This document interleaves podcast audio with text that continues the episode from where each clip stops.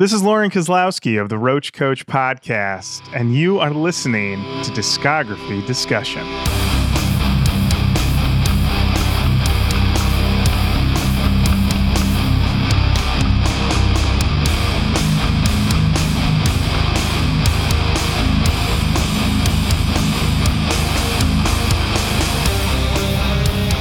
You're listening to Discography Discussion, episode 228 Filter. Hosted by Dan Terry, because if I find out who I loaned it to and they didn't give it back, I'm going to kill them.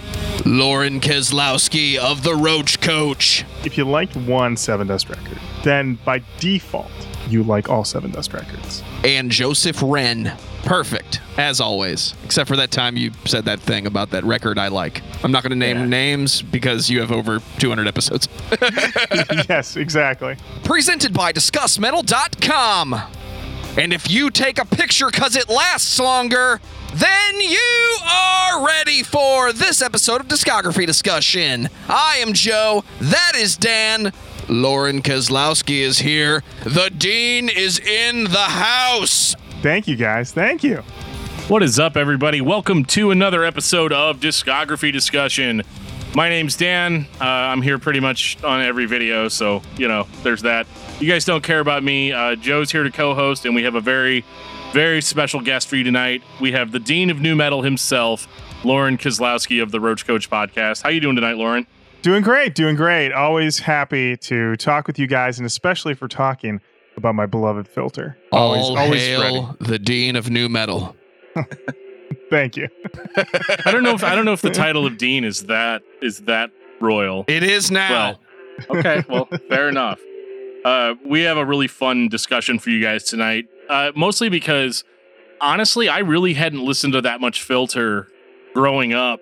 I didn't have the history with them that everybody else did, other than Short Bus, which I had to listen to every day for weeks and weeks at a time uh, whenever I was younger, uh, because I was doing a paper route with a guy, uh, and we were rolling up all of his papers, and he only wanted to listen to Short Bus. Wait a second. wait Uh, a second. You delivered papers? No, I didn't deliver the papers. I rolled the papers up and put them in sleeves. And then somebody else that didn't have to listen to Short Bus deli- delivered the papers. That explains all the holes in the plastic. Yeah, maybe. I mean, I don't know. We, we, were, we were listening. We were listening to Filter. We were angsty.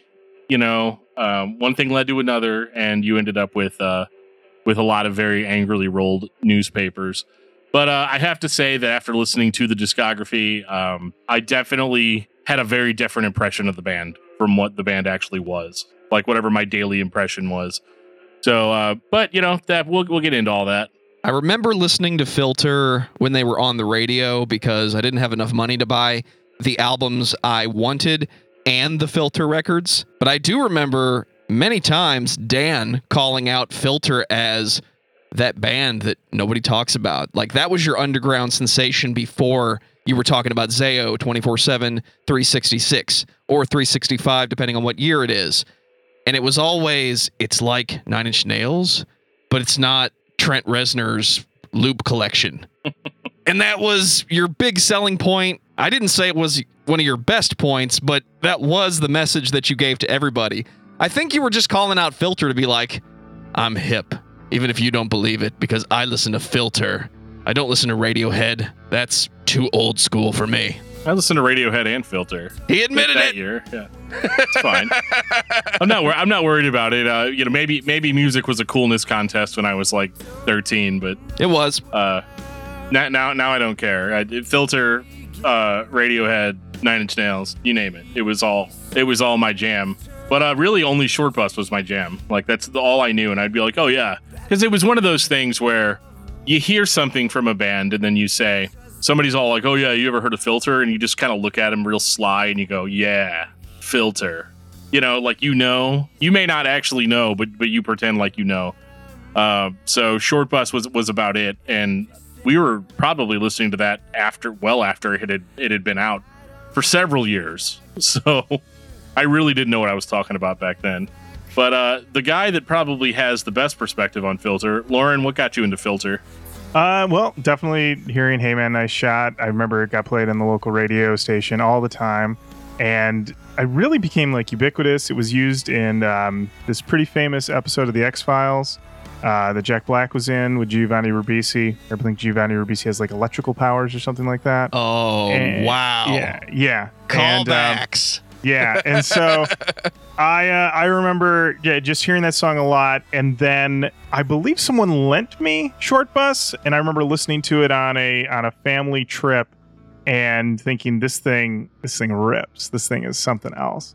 And then they made uh, you know their various soundtrack appearances the next couple of years, the Spawn soundtrack, this Crow City of Angels soundtrack. Um, I think they were yeah they were on an X Files soundtrack too uh, with the cover. And so when Title of Record dropped in 99, I was like, let's fucking go. Yeah. All right. the boys are back. And and yeah, and then I was I mean, Title of Record was a huge record for me. Very, very excited when that came out. Um, and I listened to that to death. And then uh, I really kind of just stuck with them over the years and just kind of following the whole Richard Patrick sort of ups and downs of it all. Um, there was on re-listening, it was very interesting to see where my opinion sort of shifted on some records that I felt kind of calcified a little bit. And uh, so there were some surprises, uh, a few disappointments, but overall, a, a pretty satisfying listen overall. And and I definitely, I definitely think like there's some obvious peaks. And uh, reading through some of the uh, the background and the making of some of these albums, it was interesting to see, you know, where Richard Patrick was sort of letting someone else kind of hold the reins versus when he was really taking control and how that sort of ends up playing out. And I don't really have an overall thesis of like this works for him versus this doesn't. There is more of just like this time it worked, this time it didn't. And next, let's get him back in the booth again and see what he does next time. Um, but uh, but more than more than anything else, I think it's it's a it's a a very fun listen. And the guy, when the guy's in, when he's in the pocket and he knows what he's doing, it's the best stuff. It's just the best stuff. And the thing that's funny is that the Nine Inch Nails comparison is interesting because he's obviously from the band, and obviously like the interest level of like why he was in Nine Inch Nails as their touring guitarist definitely played into you know why he was in the band and then what he took out of it. But they don't they, they don't really line up one to one because I can listen to Nine Inch Nails and be like, yeah, this guy's a genius. Like he's just got like genius shit. Absolutely. And I listen to Filter and I go, this guy's uh, a, a very good songwriter and he definitely has an interesting style, but he is not a genius. And it's okay. It's okay that he's not a genius. I think sometimes there's this feeling that everybody needs to be like the best. You listen to the best band. This guy's a, a virtuoso. It's like that. Just sometimes being pretty good and just rolling through life being pretty good is a okay. That's definitely a theme that we're going to be revisiting too, because I think that what you just said about being pretty good consistently is something that I've seen a lot of geniuses screw up. you know, Yeah. and uh, and you know, like we'll get into it when we talk about the records, but uh, consistency is kind of kind of the word of the night. You know, this is uh, I never thought I would say this about Filter, but uh, they kind of are a sure thing. Yeah. You really you really know for the most part what you're to get with each record. There are a few like moments that diverge, but for the most part, it's a it's a it's pretty rock solid. Um and when they when they kind of screw something up, it's more of like uh it, it- more than often than not it feels like they're attempting to recapture something that they did before. And it's like mm, you can't can't catch it twice. Yep. Yep, I've got a very specific example of that when we get to it. Um, we're probably the same one everybody does, but uh, before we uh, before we get into it, though, I would like to read a couple of uh, a couple of comments uh, in reference to our episode on Incubus uh, that we just released. Uh, well, before the Skindred one. Uh, Skindred's out already, but uh, yeah, as of the recording of this. Sorry, guys, I've been out of it for a little bit. I had COVID for a week, and I'm, I'm just slowly easing my way back into the world. So uh, forgive me here. But uh, in reference to the Incubus episode, uh, Jake Latimer says, after Morning View, it was all over. Fungus is so underrated. Uh, wholeheartedly agree. Um, well, I don't know though. You can't that see. That's leaving out a crow left the mur- a, a crow left of the murder, which I think is better uh, than Morning View. but you know, we we talked about it already. I can I can let it go. Lee Rydberg says, "I'm down for these hot takes." Uh, I wonder if that was before or after you listened to the episode because I don't necessarily think that we said anything that would have been all that different than the uh, than the general Incubus fan base because we're part of it, you know. So we kind of are of the hive mind there. I mean, I had the big hot take where I said Morning View is not an album that I enjoy. But beyond that, A Crow Left to the Murder is most people's jumping off point I've found, with a few exceptions hanging on for light grenades. But you're absolutely correct. Fungus Among Us, those songs, it's extremely underrated.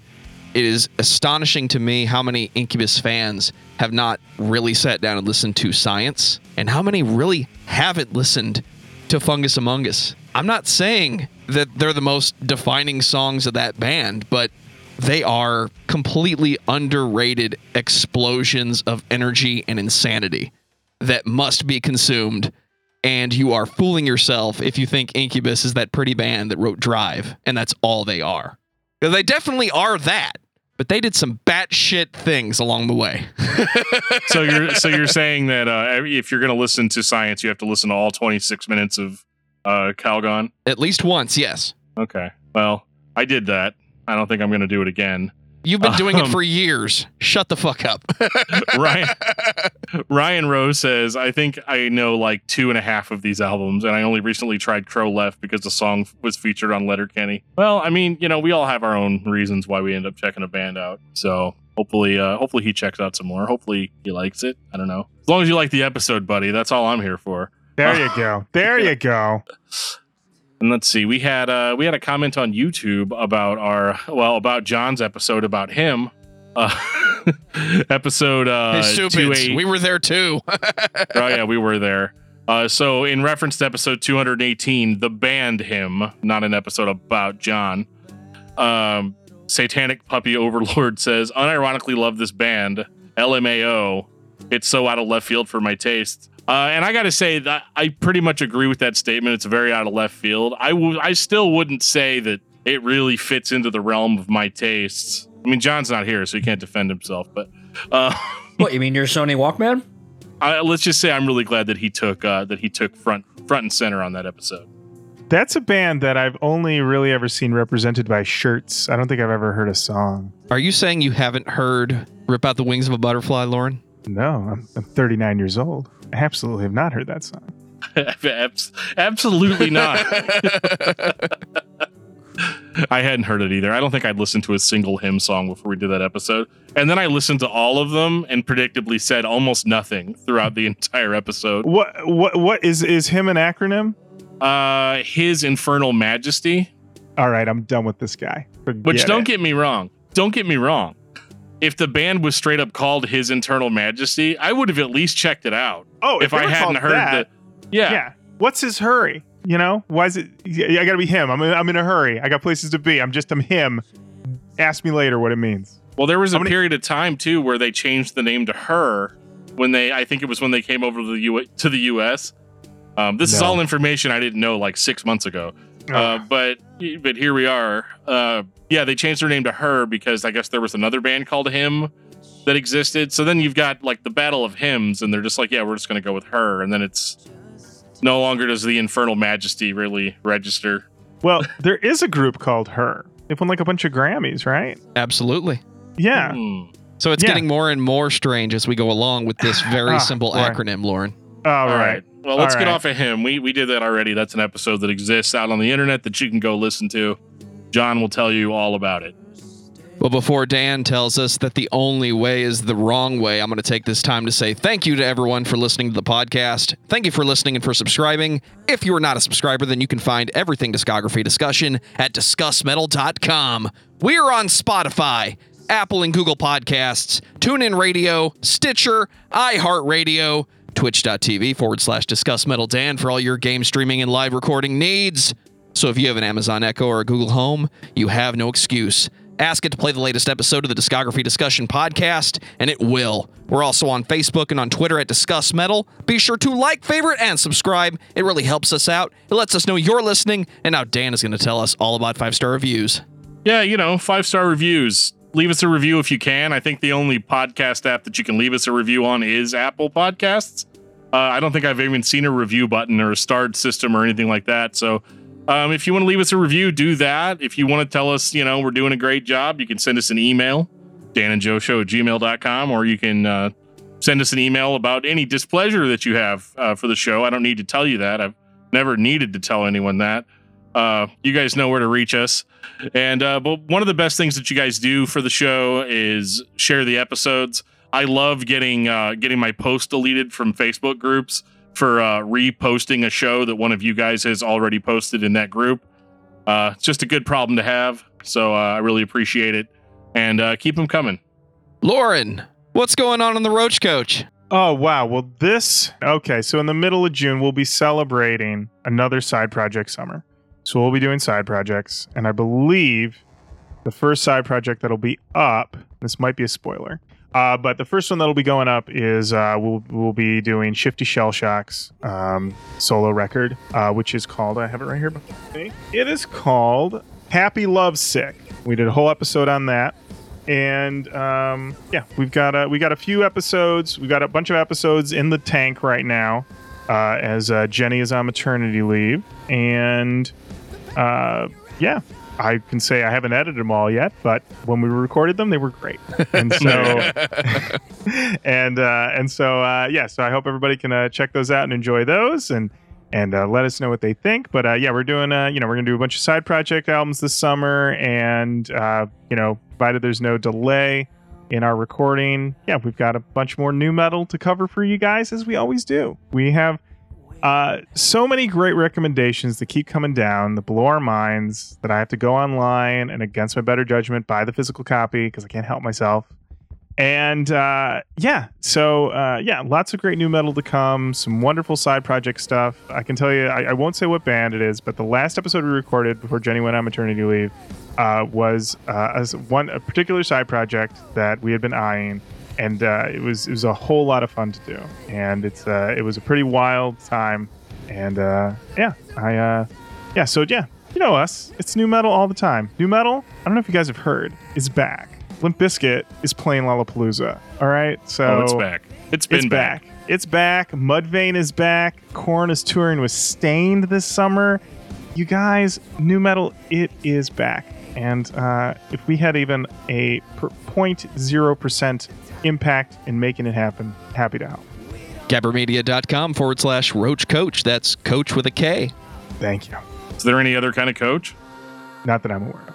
I haven't used the actual term coach for its actual meaning probably in like two years. So when I hear the word coach, it's oh roach coach. That's it. you can't you can't pay for that kind of association. You can't, and we're not. So there you go. Perfect. Hey guys, this is Dan for the future, and I just want to take a minute to shout out our beloved Patreon subscribers. You guys are the best, and I want to shout you out right now. And that would include Lost Fiction, Kyle Driver, Timu Rantio. I, I can't ever say that one. uh, so I'm sorry. Uh, but Timu, we love you. Thank you so much. Uh, Dangerous Dave, Ryan Rowe, Richard Renz, Big T, Big T, Josiah Heiberg, Brandon Miranda, Ken Zapla, Tantalized Fungins, Best name ever. Jeremy Prince, Josh Moser, David Brown, Samuel Woodward, Brian Dean, Josh Jacob Jingleheimer Schmidt. His name is my name too. Lance Allagood, The King of Metal. Alexander, Patrick Asplund, and Jeffrey De Los Santos. The actual Mac. Thank you guys so much for being our Patreon subscribers. We love you guys so much, and uh, we love hanging out with you guys every month. Gentlemen, who wants to tell me about Filter? I'm going to give that over to Lauren. Oh boy. Well, you know, Filter, um, Richard Patrick, Brian Liesegang got it all started with Short Bus in 1995. And, uh, you know, originally, Richard Patrick was the touring guitarist in Nine Inch Nails. He is the, uh, the mentioned Piggy on the Downward Spiral. That song is about Richard Patrick. And uh, he went off on his own to form this band with Brian. And uh, yeah, so they put out Short Bus, Hey Man Nice Shot, the first single, the single that Richard's going to be eating off this uh, this song forever. I believe this is I believe it's still in at least one movie trailer a year. And uh, this record, um, I guess we'll just start in on this record. Uh, it stands the fuck up. It is of the era. It definitely sounds like the middle of the '90s, production wise, and a lot of the sounds. But the songs are here. It rips, and uh, every time I go back to it, I think every time I go back to this record, and I've been listening to this record since 1995, and I think, have I underrated this record? It's really good. But every time I go back, yeah, it's really good. Dose. I mean, Hey Man, nice shot into Dose into Under. What a one, two, three. What a one, two, three. Uh, so yeah, this was uh, you know, going back to this thing, always a pleasure. Um, this mix of I mean, it's funny is that the the whole industrial tag on it is there, but really, it's alt rock, baby. It's alt rock. It's that weird mix that I only remember from the 90s where we had alt rock mixing with a little bit of that electronic sound that we got from Europop. So it wasn't exactly industrial. It was like melodically enhanced alt rock. But this came out in 1995, and it very much does sound like Nine Inch Nails, just not as Trent Reznor aggressive. A little more laid back. I could see a fan of Radiohead being into this because it's a little more extreme, but it is extremely atmospheric and it gets the job done. It reminds me of listening to those songs on the radio when you had an alternative station that actually played alternative music. I don't know if I agree that it sounds like Nine Inch Nails uh, all that much. I mean, other than the fact that the sound might have been a little bit cosmetically similar because of what year it was, um, I think is is really the only similarity I hear. Um, it's uh, I don't know. I would say this record for me is I remember it so well just being number one, just being in a garage, you know, the entire time listening to it echo off of the walls. But um, Rolling newspapers. it was just a it was just a a very I don't know like a like a chunk of dirt that's been broken off. Like like it's very it's very hard. In my opinion, it's probably the angstiest uh, filter record out there. Um, it's certainly the he- I don't want to say it's the heaviest because there are some pretty some some ball busters on uh, on title record, but um, I don't know. Th- this record just to me just seems very dingy. It's like the cantina in in Star Wars. Uh, it's just a very lived in. Reminds me a lot of Dust for some reason, and uh, I can't for some reason I can't shake that. And uh, in ink, but uh, what I what I really like about this record though is I like that it is subdued aggression, if that's a real if that's a word that people use. Uh, it's certainly angry. It's certainly pissed off, but it's done with a finesse that I kind of feel like a lot of bands really couldn't capture. Bands could either just be all angry or or all soft, like all happy feelings or all sad feelings. Um, Short Bus makes me feel a variety of different things, uh, be that anger, frustration, or just ho- hopelessness. Um, which is weird because my favorite song on Short Bus is so cool. Interesting. Uh, and I don't know if it's just because like I had to listen to the record so many times that I was just happy w- once we had gotten to the end. And you might get like a solid five to six minutes where the dude didn't go over and and, and hit the play button again uh, on the record, or you know, get out a different record and put it in. Because this is old school, you know. You had to, you, you know, he's like, I don't want to walk all the way out to my car and get my CD case. That's what he used to always say. So we just listened to Filter the, the entire time. Uh, but I like so cool because it's it sounds different than the rest of the record. Uh, kind of gives a little bit of a uh, of a melancholy, melodic sort of vibe.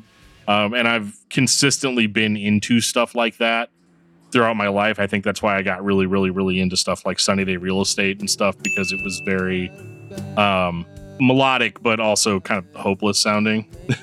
and uh, they they definitely elicit that emotion throughout this record in multiple places. Um, but they do it a little bit differently on So Cool, and it just stands out to me on the record. Obviously, besides the the the acclaimed hit single "Hey Man, Nice Shot," which uh, it, uh, it obviously is an unfuckable with song. It's a good way to put it. Good way to put it. The uh, the thing is with this album, I also it, it always feels uh, of a piece with the first Foo Fighters record because they both came out at the same time, and they seem to have I don't know just similar production choices. Uh, I- and I, I mean, this could just be nostalgia ears talking, but these are just two records that I remember at the time hearing something like um, uh, whatever the la- exhausted off of uh, off of Foo Fighters, and then something like so cool, and just feeling they both had this sort of like distorted, you know, everything. And then when you realize that it's basically Foo Fighters record is one guy doing everything, and this record is largely two guys doing just about everything. But then when you read in, it sounds like it's mostly Richard Patrick with a little bit from Brian Liesegang. Um, and so there is, you know, still sort of these like small armies making these uh, these records.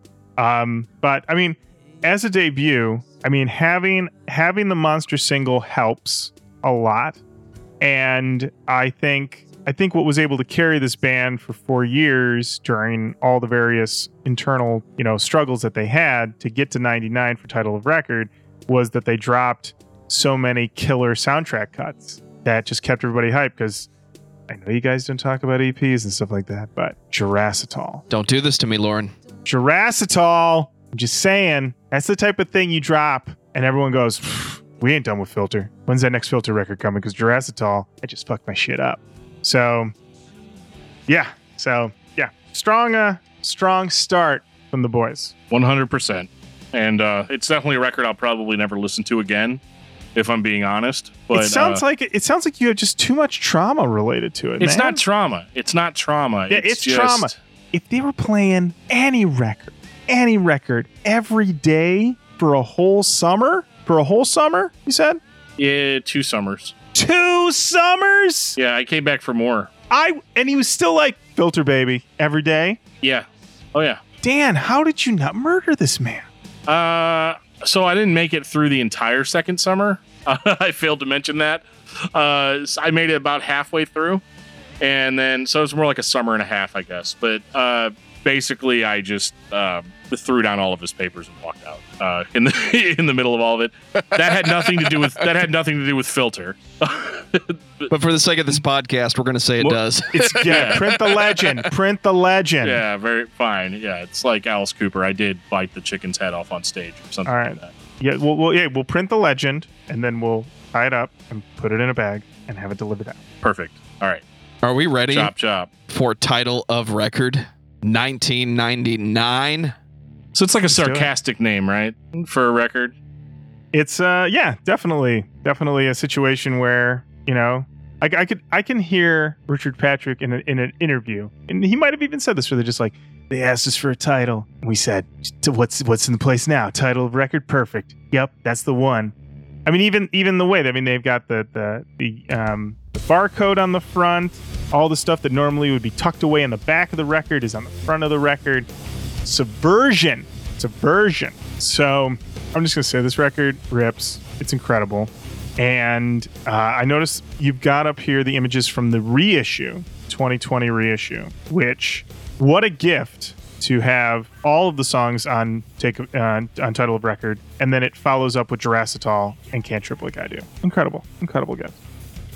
Uh, this thing is this. Uh, I think this is the best side A of any filter record. Um, I mean, all the way up. Take a picture. I mean, that's a run. What a run for this band. And not to say that like the second half is bad, but I mean that's for with the slower stuff. Skinny, Answer. Not the only one, but also you got I will lead you in there, which is a top five filter track. And and then it closes with Miss Blue. It's great. Production on this record, incredible. Ben Grosse did co-production with Richard. That guy knows what the fuck he's doing. Sounds monstrous. Sounds. It hits in all the right ways. Plenty of texture. This is prime stuff. I yeah, I love this record. All time record. All time record for me. How about you guys? I love how this record opens. Everything that you said about the last album reminding you of the first Foo Fighters and it having that 90s sound. When I think of the 90s, I'm thinking of post grunge, grunge, alternative, new metal in its infancy. I'm hearing the mids are scooped out. Everything sounds a little boxy, but it's not a bad thing. It just has this sound that I don't think has been duplicated in recent years. And when I hear this album start, the guitars are a little bit shaky. They're not clean. They sound a little too loose when they're playing those notes on those strings. And then the digital drums come in with the regular acoustic drums, and then that atmospheric voice. And I'm right back at 1999 when I was trying to write music and I didn't have access to all the tools. So here's my song ideas with fully fledged out guitars that are just a little too stringy. And then, yeah, the drums are fake because I don't have a drummer. And it just, something about that combination for me just reminds me that 1999 was a completely different year for music on the radio. And I don't know a better way to go back to the 90s than this album by Filter. Because if it's not this, it's Significant Other by Limp Bizkit. We're back in the 90s. I love it. So I have a confession to make. Uh, I had not listened to this entire record ever at any point before we did this episode. Uh, and so to say that I was surprised uh, by what I heard would be a massive understatement. I think I had heard Take a Picture, right? And I want to say I'd heard Welcome to the Fold, uh, but I heard the singles.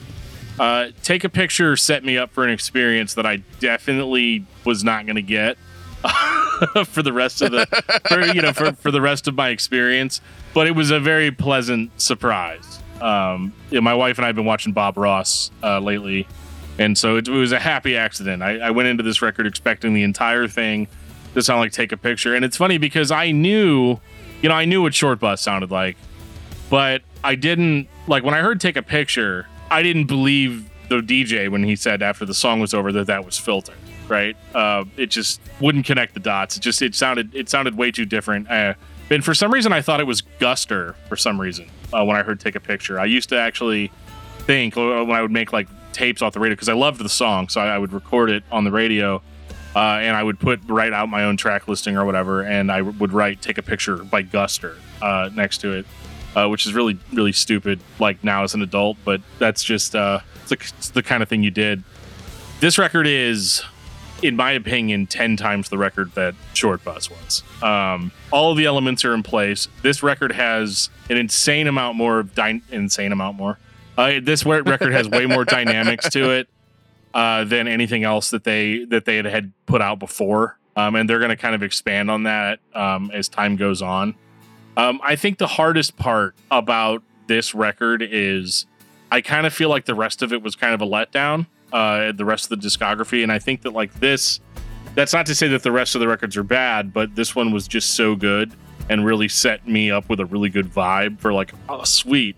Because at first it was like, oh god, I got to listen to Filter, and then it was like I listened to this record like two or three times, and I was like, oh man, I get to listen to Filter for the next you know three or four days, you know. And so it was, it ended up being a really good uh, thing. Um, it's gonna kill me. It's probably my favorite song on the entire record. Um, yeah, that's. I mean, it, they do those vocal effects on there in the lead up to the chorus. Incredible. I mean, yeah, when I was in high school, that was. Oh, I remember cranking that up in my car and like, like looking at people like, "You ready? You ready for this part? Here it comes." yeah, this. Um, yeah, this record. I, I think what also makes this one uh, really stand out in the discography is that it has a perfect arc and it ends on a good song. There are subsequent albums where you're like, is the album done, but they're not done? What's going on here?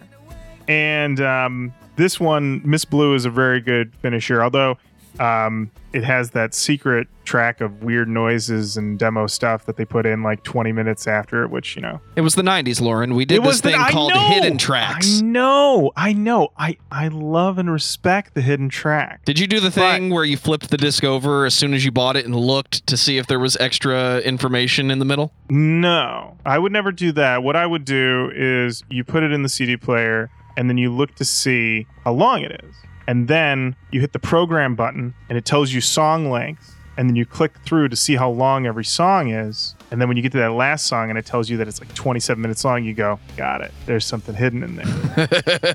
And then and then the first listen you just wait it out. Just put it on. Somebody knocks on the door say now right now. We're hunting for secret tracks.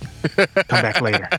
And uh, yeah and then after you realize if it whether or not it's you know in the case of deftones around the fur a beautiful gift of a, a bonus song, or in the case of title of record, just a bunch of noises and screams, and you know you're feeling completest about it. You'll let it play out, but most of the time you just hit, hit stop. And what about the first time else. you listen to Nevermind and you hear Endless Nameless for the first time?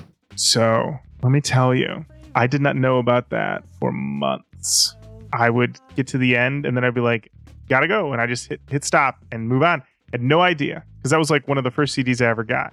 So I was at a cousin's house. I think my cousin was babysitting my sister and I. I brought my Nirvana Nevermind CD with me, put it in the CD player. We're listening to it while doing something, and it plays to the end. And then we're sitting there in silence. And then, oh boy, endless. What is this? Didn't know. I didn't. I had no idea. That's how I found out. Blew me away. We were like, what is this? What is this? Lauren, what's this? I'm like, I don't know. The CD. There's more to it than I thought. Yeah, I used to fall asleep. That was my problem. Is I'd always fall asleep halfway through a record. I still, I still do that. Uh, and whenever you have a hidden, it's not so bad in the age of Spotify because um, I can set my phone to just like turn the music off after like however long.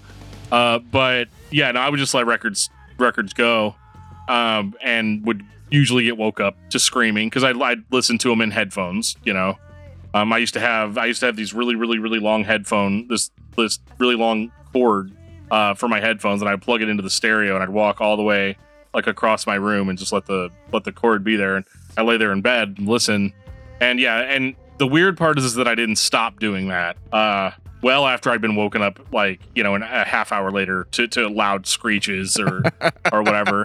And it's it's largely probably why I have like nervous ticks and stuff now. Like I'm just I'm just sure at any moment something's gonna jump out and scare me. it's nothing to be afraid of. It's just a secret track. It's a secret track. I mean, Incubus did it to me. Uh, you know, we mentioned Calgone earlier. It's a lot of the same stuff there. Um, luckily, I didn't have title of record back then, so uh, I did not get uh, terrorized uh, by Filter in that respect. But uh, yeah, title of record was just. I mean, it's a it's it's probably the most perfect Filter album in my opinion, um, in that it displays everything that the band has in their kind of musical grab bag. Uh, they pull it all out, they show it all to you, uh, they put it back in the bag, it's over. Um, and they're going to use all those elements again, but I think not as in profound of a way. At least for the early, at least for the first three or so records. 2002, The Amalgamut. Oh, wow. Well, let me tell you, I was all ready to go. I was like, when's the new filter record coming out? And then the buzz was, it's coming this summer, summer 2002. You know, the country's still in recovery, recovering from 9 11. And I said, give me that new filter record. Let's go. And I'm hearing the buzz about it. And they're doing interviews. They're talking about this tour they're going to do where you can enter the venue through the backstage and hang out with the band eat pizza with the band.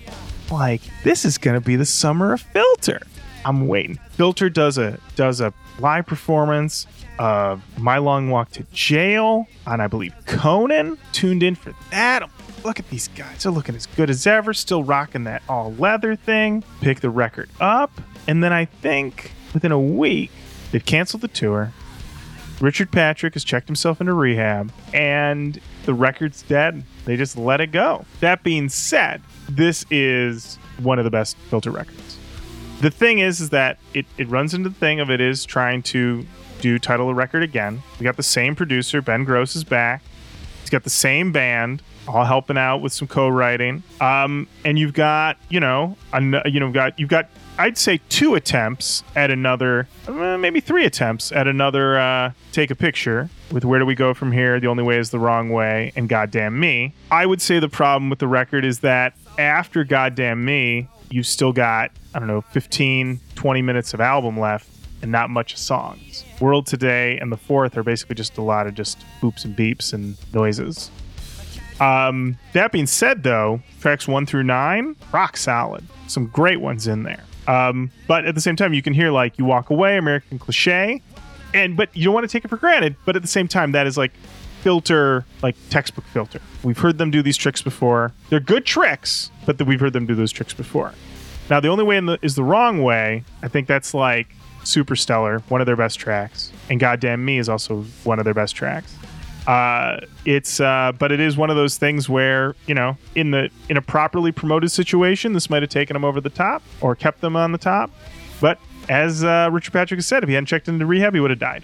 So you got to do what you got to do. So yeah. So I think this one is. Uh, I think this one is is. I will give it a, a, a solid, real, real good, um, but not great. I think if they had harvested the singles out of this more. Like I said, yeah, he's in, he's in rehab, so they can't do any of that, right? And it kind of it's kind of a bummer too. And I don't know how involved uh, their record label was in the actual like composition. I mean, all I can say is it's 2002, so they probably were pretty involved. um, just because that's with a band at this level. We need you Um, guys you know, to write another "Hey man, nice shot." Yeah, so I mean, you hear, you hear. Well, no, that I think they were no. You need to write another, take a picture, and so they did that a few times. And I feel like those singles could have taken them over the top because I remember "Where Do We Go From Here" being huge. Um, I want, I don't remember if that was the first single, Yeah, it was the first single. But yeah, the only because one it's that got a certainly the most popular. It's certainly the most popular song on the record. Um, but oh my god, listening to this again all the way through for the first time just several days ago.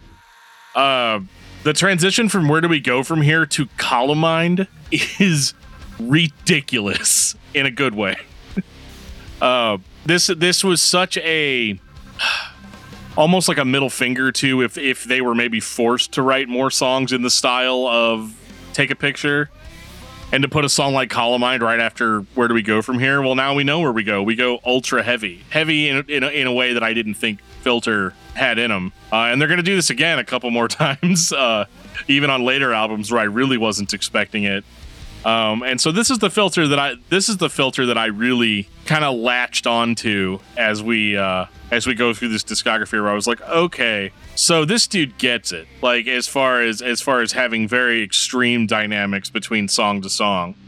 Um, but he's also a really really good songwriter. And so all of these all of these elements combine into a record that isn't exactly the master stroke the title of record was but because it was written in the same mindset, it was written in the same, you know, I, I guess drug-addled mindset. I guess would, would have been the mindset that they were in. Um, I don't know. It just, I don't have a lot to say, and I'm trying to stretch it out a little bit. But this record is, uh, I, I think Lauren said it best. It's it's not as good as title of record, but still really good. You know, the thing that's interesting for me about this record was when I was reading the reviews, all the reviews were like, you know, the rocking songs are fine, but we can get those anywhere. But songs like The Only Way is the Wrong Way and Goddamn Me, that feels very much just this band. Only they can merge those two sounds. And that's them at their best. And it doesn't feel like, and we'll get into it as we go through the rest of the discography, but I don't really think they ever really duplicated those heights ever again. I think they have some nice songs on some later records, um, but it feels like in that moment with that band was when they could achieve Take a Picture, The Only Way is the Wrong Way, these sort of perfect, like rock pop mixes that don't feel too light, don't feel too heavy. They're just right there in the middle. And, you know, they could, I mean, if they gave us a whole record of those, wow, that'd be amazing. Um, but I think there's still this sense that he needs to do these other rocking things, which is fine. You got to follow your muse. You got to follow your muse wherever it takes you. Um, this is also, I think, the beginning of the political minded stuff that we're going to get from Richard Patrick. Um, have you guys ever seen Filter live? I have not. So Filter Live is an interesting situation because it's a little like if someone said, "Hey, there's this band. They rip. You got to go see them." There's just a catch. The catch is you it, the lead singer's your dad. That's the it. That's it. but otherwise, they rip. I can't tell you. These guys rip. But your dad is the lead singer. Just want to stretch that real quick. All right, let's head on down. and so you go to see Filter. Why do I feel like I'm going to have this conversation with Dan's kids at some point? Yeah, you are. One day, you are. Listen, you guys see this band, but lead singer, you're gonna you're gonna recognize him. Um, literally, I've seen I've seen Filter twice, and both times I saw him on the um, Army uh, or Anthems of the Damned tour and the Crazy Eyes tour, and the in between banter is strained and a little awkward. And if you want to experience a little bit of this sort of try hard awkwardness, look up any YouTube interviews with Richard Patrick. I think there's a few on like Loudwire that will hit you with an incredible amount of cringe. Ooh. Um, and not in, not in like a, he, he's not saying anything bad. He's just he has that embarrassing dad energy. And I remember when I saw him in yeah in 08, He's playing to a not very full room. I was enthusiastically there. I was like, filters here. This is exciting. And I remember they would intro songs and like at the intro take a picture and they were like, oh, I guess like girls like this one. I was just like, own the music. You wrote the song. Yeah. Don't hide from your song. And but then when I saw him on the Crazy Eyes tour, we're in the midst of the Trump era, and so every between song statement was very politically charged, talking about all these things and don't let those motherfuckers get to you. And I could feel the whole audience being like, "Is he gonna play another song?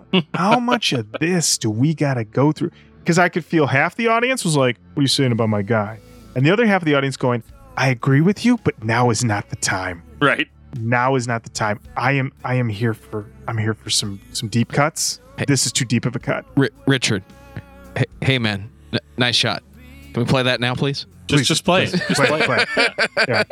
Uh, yeah. So also opener on the Crazy Eyes tour, Orgy, who Mm. had clearly done a lot of cocaine right before coming out because nobody wipes their nose that much during a 20 minute set. But um, yeah. So this album has Columbine, which is a song about Columbine. Uh, My Long Walk to Jail has that. American Cliche has a has a has a, like political uh, meanings to it, and then it ends with the world today in the forest. So that you have this sort of you know politically minded things coming in. But we're gonna hit it harder with the ne- with, with the next one.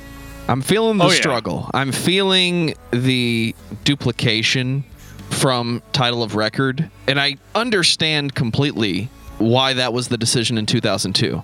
The songs are not bad. They just don't hit the same way. I can hear somebody misguided trying to reach for the same feeling again, the same impact as everything that's been played up to this point and not knowing about the rehab, I just thought this was let's make that album again. Let's go for it a second time. Then 2008, Anthems for the Damned. Indeed. Quite the break uh, between Yeah. uh, between records. Um, not as much not as much as some bands, Tool uh, or Zao, but this is where I thought like, okay, I just got done listening to the the three classic filter records, right? And then there's all this other stuff that that I don't know about. This has got to be where they're gonna start to suck, right? like it's got to be. Um, Uh, yeah. yeah, I was pleasantly surprised that this did not suck. Um, I don't think it's as good as like again. I don't think anything's as good as title of record, uh, but it was consistently filtery enough for me to be all like, yeah, this is this is actually a pretty decent comeback record. This record was interesting for me because I remember at the time, I think I was doing like a, I think I was doing a podcast with a buddy of mine, very fledgling like two listener situation. And I remember when this record came out, I had was hotly anticipating it. I'd been following everything. I, I was just holding up my Army of Anyone CD, so you know I was still on the Richard Patrick train. Anything that my man was doing, so it's like okay, filters back, but it's the band's gone. All the guys, Geno Lenardo, all those dudes, they're off. They're gone. This one's basically Richard and a, and a bunch of new guys. And uh, when I saw these new guys, it was very weird because they all looked to be like around my age at the time. So it was like he basically hired like a bunch of people that were like Filter fans to be in Filter. And this record is produced by Josh Abraham. And Josh Abraham, he's a lot of nu metal credentials on his on his resume, but he's notice, noticeably or notably uh, the producer on a lot of those big Staind records. And when you have that in mind, and then you listen to this album, you're like, yeah, this is Filter, produced by the guy that did Stain. And Absolutely should work.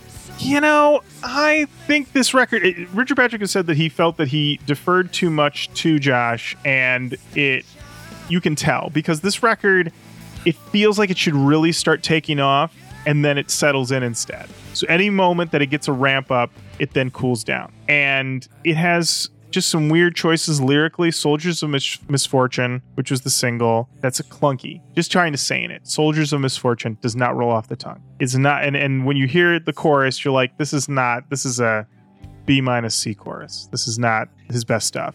But then when you go through it, when you have songs like What's Next and The Wake and The Take and In Dreams, that shit's killer. But The take it's is incredible. Take Take is great. Um, In Dreams is a Wes Borland co-write, coming from I think it was a leftover bit of song from when they did the Underworld soundtrack. Is the the uh, the what was that band called? The Drowning Well, something like that. I don't remember. Um, yeah, something like that. But it was the the super group, and so you've got yeah, you've got some Wes on here. You have all these touches, but it's just a little muted. Only you, another soft one in that realm, but it has the Josh Abraham smear on it. So this whole album, it's funny. It, it looks kind of cloudy on the album cover with uh, with the the desert desert and everything, and it's kind of how it sounds. It's through a sheen. Through a sheen. It's not a bad listen, but like there's some Vaseline on the lens or something. a little bit, a Yeah. little bit. It def- definitely you're getting it. And the thing is, I think so. Yeah, if you go through the rest of these records, I don't. Josh, uh, he doesn't let anybody. Richard Patrick doesn't let anybody sort of get in the way of his sound anymore. And I think the sound on every subsequent record is way brighter. I think this is the dimmest sounding of the uh, of the filter records. I was surprised to hear it sound the way it does in 2008. I say this a lot when we discover these records that we didn't listen to back in the day because it wasn't on our radar. It wasn't the popular thing. It wasn't metalcore, so Dan definitely wasn't seeking it out. But then I hear something that sounds like 1999 again. I'm always shocked to find how much of that does exist and I'm excited because it reminds me that that band you liked really never stopped making music. It's a lesson that the radio just stopped paying attention because we can play Hey Man, Nice Shot again. But there's absolutely nothing wrong with this record. Not as good as the previous by any means, but it has the riffs. It sounds like Filter. What more could you want, Lauren? I mean, I mean, the funny thing is, when it came out, I was so ready that I remember telling somebody, "This is the best thing they've ever done. I love it. I love it." And then I sat with it for like a month, and and this is back, you know, prime CD era still for me. So I listened, you know, I was giving it way more listens than I think I give things now, and I was like, "Oh, yeah, I've got I've got some issues with this one." But I remember this this one came out also around the same time as uh, Slipknot all Hope Is Gone, which I remember the first time I heard it, I was like, they did it again. And then I listened to it a bunch more and I was like, they didn't do it again. This is not one of their best ones. So yeah, this one I think I think we'll get through it, but I think this might be my least favorite filter record. But we'll see. We'll keep going. Well, yeah, and if that's the worst, I mean, Right? did pretty good. You know, Mhm. like yeah. Mhm. if your worst sounding record is a perfectly listenable experience, just maybe not as good as what you had had before. Yeah. I mean, we've definitely uh, talked about a lot, a lot worse. Looking at you, Mushroom Head. Oh, Uh, shit. oh boy. Oh boy. They haven't dragged Mushroom Head through the mud recently, so It Might as well sounds to take a- Joe like we're a ready shot. for The Trouble with Angels 2010. well, well, well, well, well. Here we are. This is way better than the last record, uh, in my opinion. I mean, uh, the riffs actually cut through the mix on this one and actually sound punchy. Uh, I mean, Drug Boy uh, really comes to mind. Just, I mean, it's a it's a very aggressive song and actually reminds me of kind of some of their more '90s material. But everything sound like the production quality sounds so much more modern and in your face. Uh, this is where, like, the point in the night when I was listening, do, doing this home stretch, the last few uh, filter records, I was like, oh, guys, please don't put me to sleep. Please don't put me to sleep. And I found that this record, while still having its melodic moments, definitely kept everything a lot harder, uh, consistently harder. Uh, than really the last couple of records have, which which would always kind of go for a more melodic uh, approach. Um, the trouble with Angels, the song I found to be a little a little cringy with the vocal delivery at the beginning, but uh, still like the song anyway. uh, I don't know. I really I really love this record. Uh, you know, uh, Absentee Father, uh, I actually really really liked. Um, lyrics seem very very kind of sincere on the more personal songs. When he gets into religion and stuff, uh, it's a little it's a little forced, I think. But um, yeah, I like this one. Solid for me. I feel like the inevitable relapse is setting you up to remember what you love about Filter. Even the cover of the album, it's almost like a play on the albums from the late 90s and early 2000s. It's like the new Static X album where he's trying to remind us of the band that we really like. Not that the previous albums were bad, it's just we're trying to recapture that intensity of presentation and it even has the same kind of kickoff. I don't know if he's intentionally writing songs that, that remind you of that or if that's just the sound of filter. This album needs the big opener, and the big opener is just going to sound like this. Somebody with a podcast is going to be able to compare this to Nine Inch Nails in some very small cosmetic way, and then we're off to the races, guys. I really his like the Joe. He record. compares everything to Nine Inch Nails. Uh, I was having this salad for lunch today, and I was like, heavy Nine Inch Nails influence on these croutons. let me tell you. Uh, this record, it was funny. I remember very heavily anticipating this one. I was like, still ready to go. Uh, I did the I did the pre-order and everything, so I got the deluxe edition here, which had an extra bonus disc, which because I'm a busy guy, did not actually get to listen to that one on my re-listen. But this record was better than I remembered. I don't think I thought it was necessarily bad or anything at the time, but I don't recall this being in heavy rotation. Like I remember I got it. I was very hyped to get it. I definitely listened to it a bunch of times, but then I think it just kind of got filed away. Um, but you know, this is uh, he brought on Bob Marlette to produce. I think Bob did a great job. This is a lot brighter than the previous record, and yeah, uh, there was just a lot on here that I was like, oh yeah, Catch a Falling Knife. That's a good song. Yeah, No Love. That's a really good song too. And ten tracks in and out. Move on with your life. Can't beat that. So yeah, this one was a this was a nice reminder of the the mid era. You know, had some bright spots, and so yeah, I thought this one was uh was uh yeah pretty good, pretty good. Once again, filter pretty good. Yeah, I think that it, I think that they really they fixed any any issues that you would have had with the previous record. I think, um, and I think the songs overall were a little bit less generic. It's hard for me to talk about music like this as non-generic, but like it's um, I don't know the way the way they went about it on this record. I really this one this one really stuck with me through the through the listening. Um, but honestly, I they don't we, they don't really go downhill from here. No, not at all. 2013. The sun comes out tonight. Yeah, it does. The sun doesn't rise at night, sir. uh, so the funny thing for for me on this record was I I didn't really have I, d- I don't really have a strong connection to this one. I actually found that this was one of the few that I didn't have a physical copy of until like the last couple of years. I think I found it at a used record store. And uh, I went back and I was like, why? What was going on in 2013 that, that this record just did not hit for me? And then I looked up when it came out. It came out in June of 2013. June of 2013, I was moving. I was moving from Pittsburgh back to Michigan. And on top of that, you guys, Kanye dropped Yeezus. Sorry, filter. Got You're to getting stop everything. You're getting overshadowed, baby. It's just how it goes. And so this one was, I'd say, the, the record I was least familiar with. I knew I'd listened to it at least a couple times, and uh, it's um, it's got some really good ones on it that like fit in that perfect filter wheelhouse. We hate it when you get what you want. Surprise, once again, trying to play onto that take a picture vibe. Um you know a- at the same time though this one it's rock solid but it does feel maybe like a little generic. Like it could be about anything or nothing at all. So i had a good time with it. Um i think it's rock solid but i'd say like it's it's mid-range for the band. It definitely has that generic feel that was happening in 2013. You nailed it on the head. The songs could be about anything. The first time I listened to this album, I got flashbacks to my darkest days being on the radio. Like the songs are clearly written about one thing, but they don't really commit to any of it. They just make it as generic as possible. Then you find out that band was heavily influenced and produced by Chad Kroeger. So it all makes sense.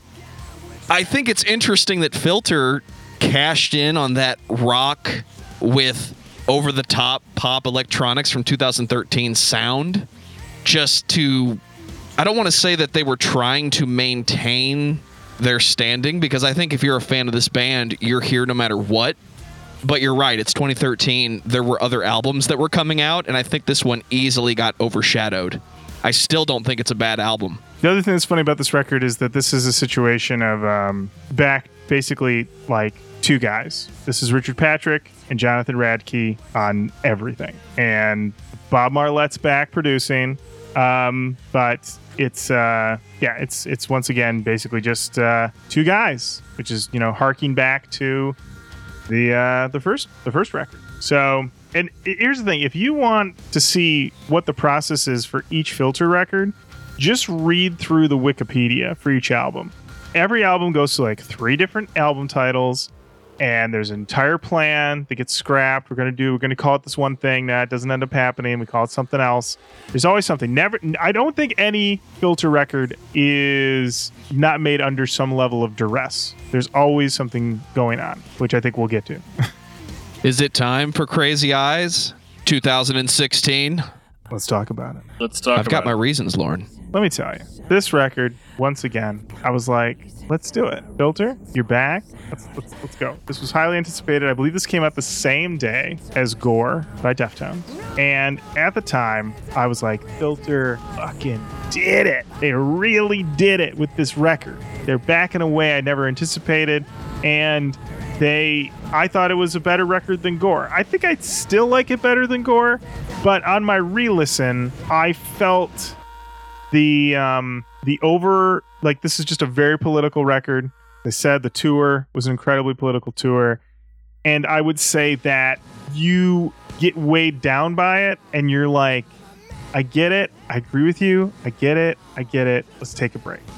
And so it just it it can be a little bit of, of by the time you get to your bullets, track 10, I'm like, I get it. I've been preached to. You're preaching to the choir. I got it. I'm all set.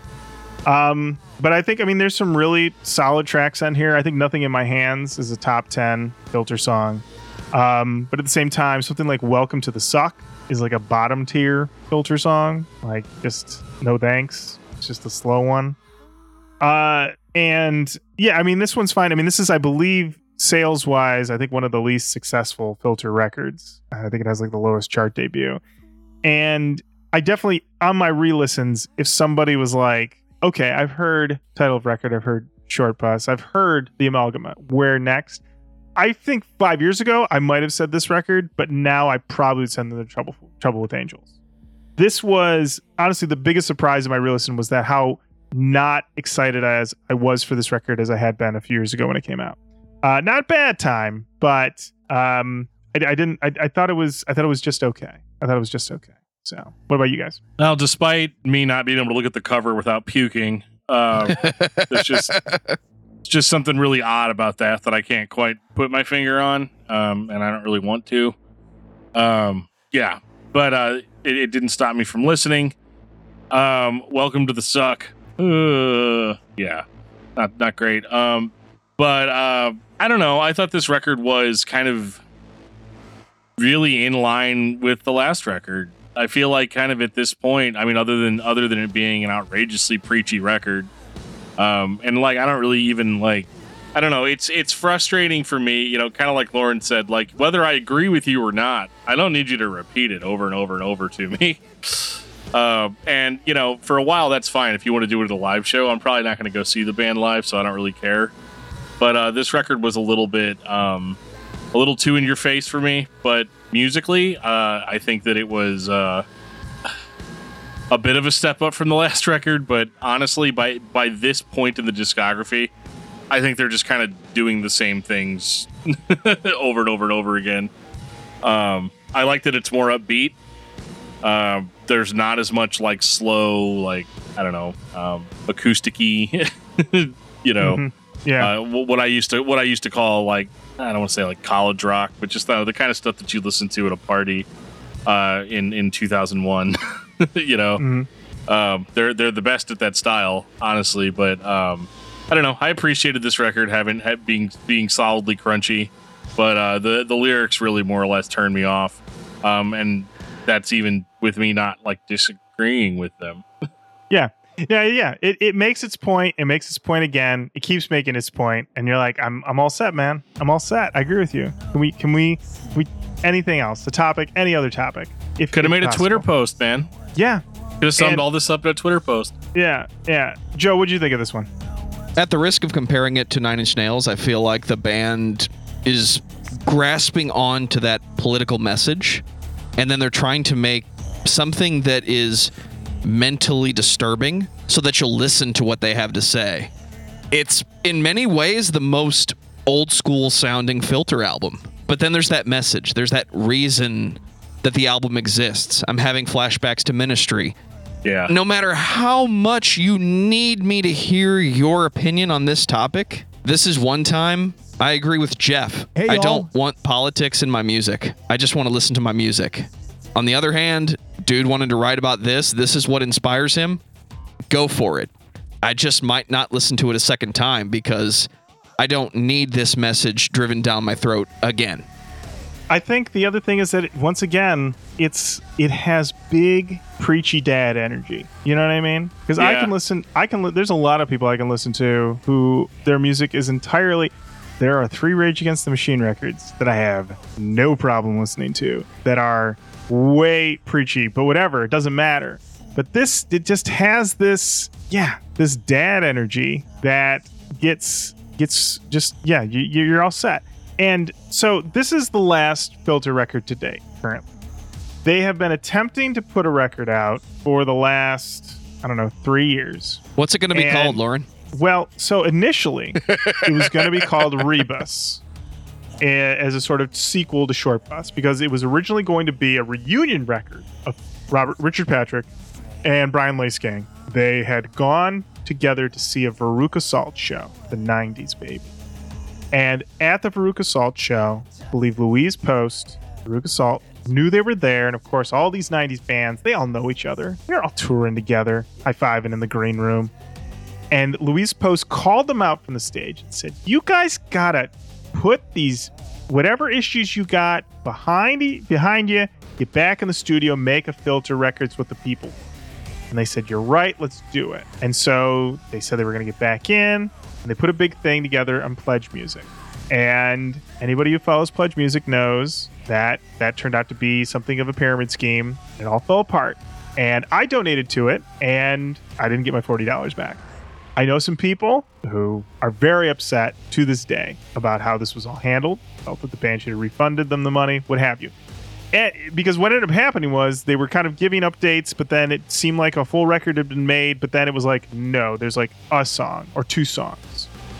And and so then there was this question of like, did they just sit on the money? What did they actually do with all the money? All this stuff. When it seems to me, based on articles I've read with guys from Failure and other bands that they just didn't get any money. Like the money was all gone. It all went to the company and they never saw any of it and they couldn't refund anybody if they tried.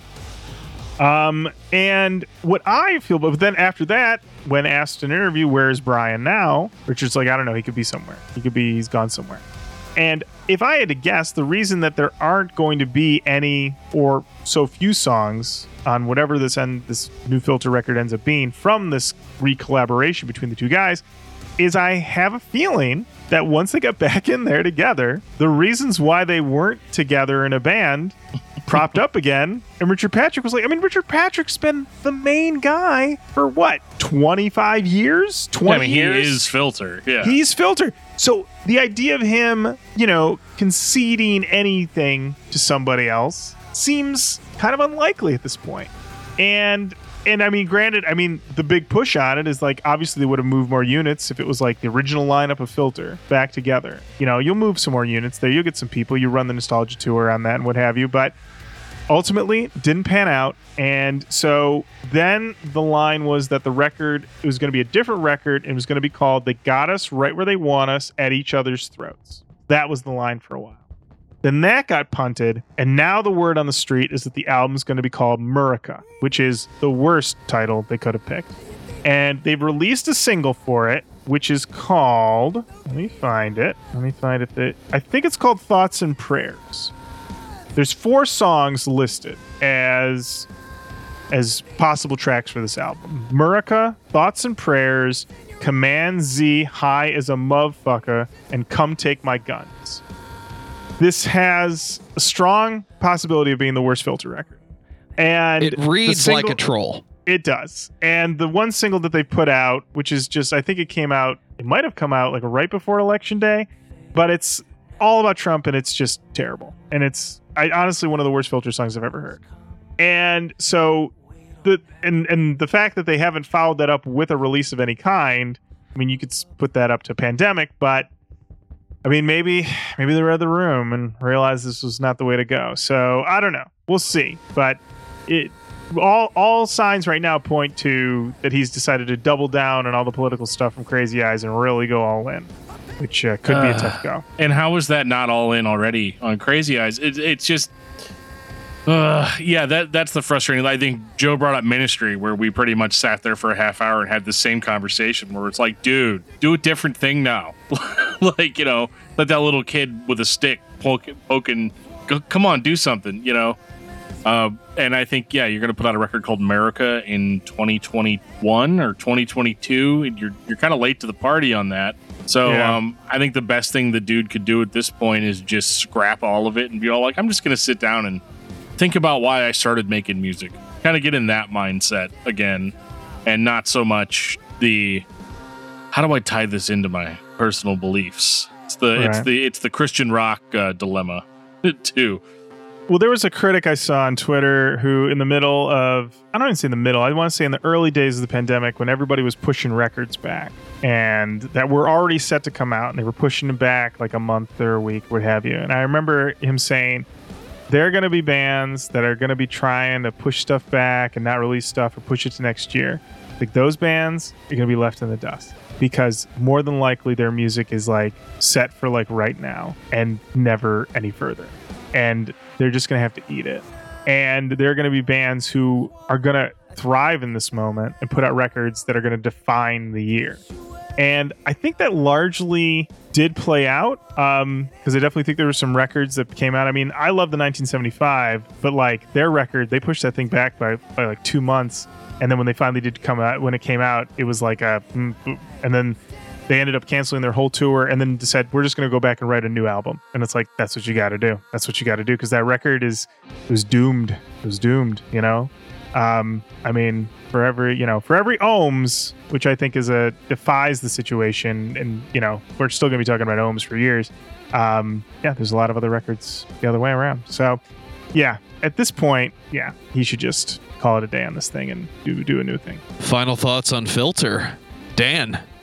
I was pleasantly surprised with Filter. Um, I thought I'd kind of had this band pegged as being a certain type of band. And I think sometimes they are that band I had them pegged as, but um, I gotta stop saying the word pegged. Joe's gonna end up eh, having to bleep that, or YouTube's gonna remove it from the algorithm. Uh, but I do think that uh, I, I do think that you know, like Lauren said at the beginning, I think that it's it's better that he's just all right. He always does a decent job. Like I said, none of these records are like at, at, at no point that I listen to any of these records and be like, oh, you know, like what, you know, why would you do? Well, maybe short bus, but for different reasons.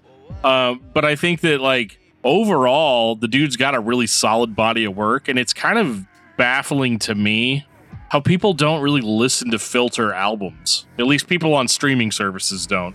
Because like I'm looking, because you know when you're when you're listening to something on Spotify, you can see the stream numbers, and I know that's only accounts for a very small amount of years.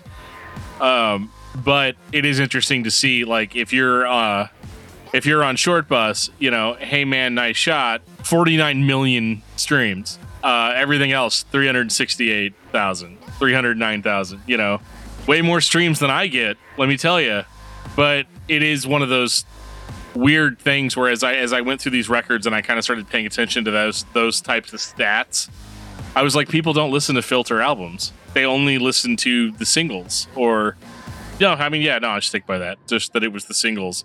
Take a picture, 52 million streams. But, you know, a song that I think is equally, uh, you know, is just as cool. Um, you know, I'm not the only one. Or, yeah, I'm not the only one. 847, 847,000. Still a lot of streams, but it is just weird seeing that drop off from the singles and all the other ones. And, uh, so I would say overall, I think I think that I probably will actually end up returning to a few of these records. Um, the Trouble with Angels, uh, most notably, I really enjoyed that one. Um, title of record, which was kind of a new discovery for me. I'm the guy in 2021 that's like, have you guys ever heard this record called Title of Record by Filter? It's uh, it's really incredible. You know, you should guys you guys should check it out. Um, you know, and, and so yeah, I'd say overall, I mean, well done. I can understand why there are people that are lifelong Filter fans because I think that I think sometimes music doesn't have to change your life but it can absolutely enhance, you know, your life. And I think that's a message that you know that maybe he needs to learn as far as uh, music not having to change your life and change your perspective on things. Sometimes you just want to rock out, and I think for the most part, Filter gives us that. I think Filter is one of the most consistent sounding old school bands. They've been around since the mid 90s and they've been consistently delivering that sound, that vibe. Little bit of dirge on the guitars, the melody is there. We put the electronics in. It all works. It has that vibe overall. And when you get through the discography and you're still here, it's because you don't need the most extreme thing today. And other bands that have this same vibe can be a little too random. Yes, this band has those moments where they go on and make sounds for 20 minutes, but that was the thing back in the day. I'm going to let it go. If I put in any of these albums, I'm going to get something worth coming back to. And to me, that is one of the most important things when you're listening to a band that you like. I may not be the super fan. We're going to get to the Dean in a second, but I am definitely a fan of this band, and I think you should be listening to Filter. Lauren Kozlowski, I summoned the Dean of Nu Metal to give his final thoughts on Filter.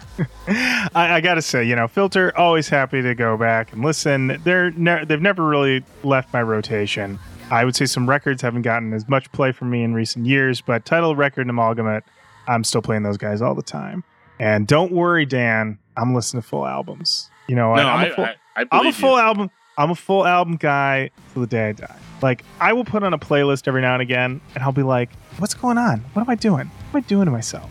No, I gotta pull that album out. Like a song will come on that I know, and I know what the next song's supposed to be, and it's not. I'm like, something's wrong. Everything's off. I gotta put an album on. So yeah, I'm always to be an album guy forever. And uh, you know, with Filter, you know, rock solid for the most part. And and you know, I mean, three cla- th- in my opinion, three classics in a row with Short Bus title record Amalgamut.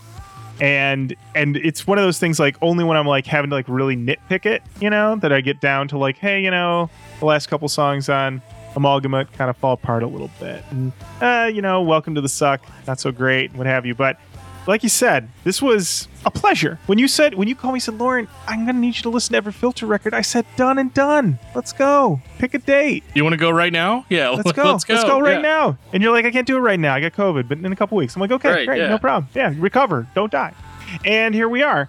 And yeah, so this is, you know, always a pleasure with Filter, always fun. And uh, you know, I think we, I don't know if we were recording. We were talking about it's like it's like Richard Patrick, not a genius. He's just just just does a great job. Just does a really good job, and you can't say that for everybody. You know. Now, if the next record's a total stinker, just kind of throw everything off what we're saying right now. But right now, with the collected discography that you can fit, at least in my hand, um, you can't go wrong. You can't go wrong. Lauren, what's your album of the week?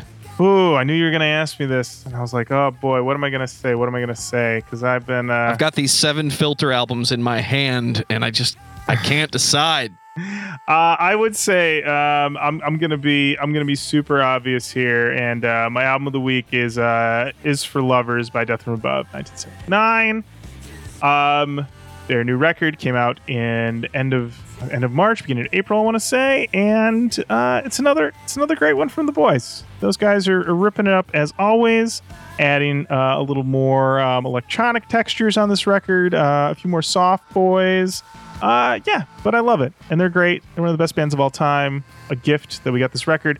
Another record. This record was done in 2020, and they said we're gonna we're gonna wait for 2021. This thing, timeless. I love it. So, Death from Above. That's my pick. Dan, what about you? I promise you are not going to be as generically you as I'm going to be generically me, but I'm going to have to go with the Crimson Corridor by Zao. There it is. I mean, another 2021 release. Um, I think they avoided kind of some of those issues in that they've had this thing in the tank forever. Uh, I remember, I remember talking to Jeff because I, I had Jeff on Discuss Metal like back in early 2021, and he was like, "Oh yeah, the new album's completely done." He's like, "It's been done." He's like, "We're just going through the artwork and we're you know seeing how these reissues go. We're seeing how all this stuff goes." He's like, "But it's completely done," and I'm like, "Just release it." And he's like, "No, no, no, no. We got to release it at the right time." Well, evidently the right time was 2021 because this record is incredible, and it's not just because it's Zao and because it's me. Um, this is the not the very first time, but this is the very first time I've ever seen Zao be at number 44 on the Billboard. So they're they're they're doing something something right. That's right. For me, I went back in time and I pulled out Wisconsin Death Trip and I just listened to it until it got old. And I gotta say, it did not get old. There is a reason that record is the standard to most fans of Static X. And I really enjoyed just going through it a few times. The heavy metal disco still fucking works. And I am not ashamed. I regret nothing. It didn't get old for you. You say, "Well, I was. Do you want to help me work on some newspapers, uh, starting around June?" And it's okay. I've already got a copy of Wisconsin Death Trip, so we can just put it on and only listen to that. If you need help putting papers together, Dan, I'll be there for you. All right, sounds good. It'll be a lot better than what I was going to do and say, does anybody want to hang out and talk about the movie Short Bus? No, Thank God. That's a please deep no. cut. That's a deep Oh, cut right God. there. oh, Lauren, gentlemen. thanks for hanging out. Hey, always a pleasure. Thank you guys for having me on. You know, longtime fan. Always a pleasure to be on here to talk about a group's records. And you guys are the best. So thank you. You want to take us out, DFT? I will take us out to the ball game whenever that's allowed. I don't know if ball games are are happening or no. I no, the Cardinals are playing. They're back. Anyway, sorry. Yeah, they're back. Okay, we're good. Um, if you've ever been listening to this podcast and you would like to have a little bit more of a direct role over what bands we talk about, we got a very heated message on on YouTube recently about a guy that was just straight up disappointed in our in our band choice. And um, you know, I, I I can certainly understand that, but there are a few ways that you can you can sort of influence what goes on with this show, and uh, you can reach out to us eh, through a variety of different avenues. Uh, you can reach out to us on Facebook at facebook.com slash discography discussion. You can follow us on Twitter at Discuss Metal. You can find us on Instagram at Discuss Metal. You can send us an email at danandjoeshow at gmail.com. Uh, we have a Discord server. There'll be a link in the show notes for this episode that'll take you to our Discord server. And uh, that's where we discuss the bands. We, we're talking about what bands we're going to talk about on the show, what other listeners' favorite bands are. The Discord server is kind of the place to be. Um, if you like the show and like to support us on Patreon, uh, you can certainly do that as well. There'll be a link to Patreon here. And uh, we've actually just recently started doing monthly Patreon subscriber hangouts, uh, which have been a lot of fun. Uh, it's it's a lot of fun being able to sit down with you guys, get your recommendations, your thoughts, um, and you know if you if you if you love the show or you have grievances with the show or or anything, uh, I just like how open everybody has been about all that stuff. So it's really cool just getting able to hang out with people one on one. But um, yeah, so we, we've got it all. We've got merch. Uh, we'll have a link to our Teespring store that'll take you to all of our lovely merch that has our logo all over it, all kinds of items, coffee cups, cell phone cases, comfy socks, a comfy hoodie, which you're probably not going to need in the summer. So go ahead and go with that short sleeve. And on that note, this has been episode 228 of Discography Discussion. Thank you for listening. You can like us on Facebook and follow us on Twitter at Discuss Metal. Subscribe to our podcast everywhere you listen to podcasts, including Google Play, Apple Podcasts, and Stitcher. Visit DiscussMetal.com for all things discography discussion, and please send questions and comments to Dan and Joe Show at gmail.com. If you are not a patron, you can become one at patreon.com forward slash discuss metal. We have some sweet perks. Hey, Joe, can I have some money? $1 a month gets you into that exclusive album review feed.